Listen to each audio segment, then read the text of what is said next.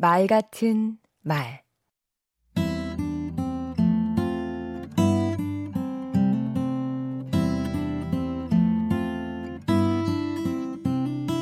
안녕하세요. 강원국입니다.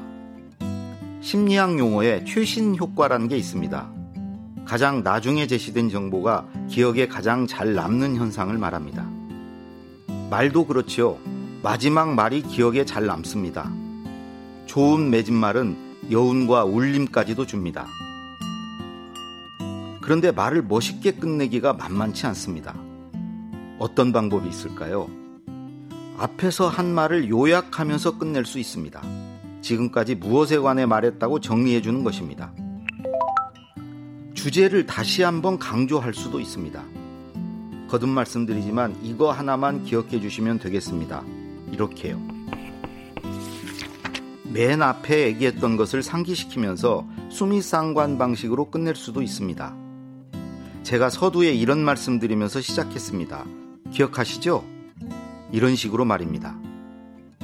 결론을 내면서 마칠 수도 있습니다. 해법 또는 최종 판단과 결정을 말해주는 겁니다.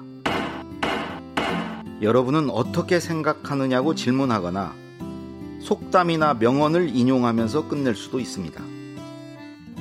이 밖에도 여러 방법이 있는데요. 미진한 과제나 숙제를 제시할 수도 있고 뭔가를 당부할 수도 있지요. 전망하고 예측하면서 맺을 수도 있습니다. 듣는 사람이 결말을 상상하거나 추리할 수 있도록 열어두는 방식도 있겠지요. 무언가를 제안하든지 반성하고 다짐할 수도 있습니다. 단 하나, 이거 하나만은 피하는 게 좋습니다. 질질 끄는 건 말입니다. 마무리한 듯 하다가 다시 시작하고 한마디만 덧붙이겠다면서 너덧마디를 더하고 깜빡 잃어버린 게 생각났다며 새로운 내용을 추가하고 노파심에 말씀드린다고 사족을 달면 정말 짜증납니다.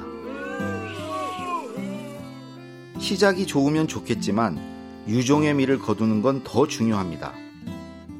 말도, 삶도, 정치도 용두사미는 되지 않아야겠지요. 강원국의 말 같은 말이었습니다.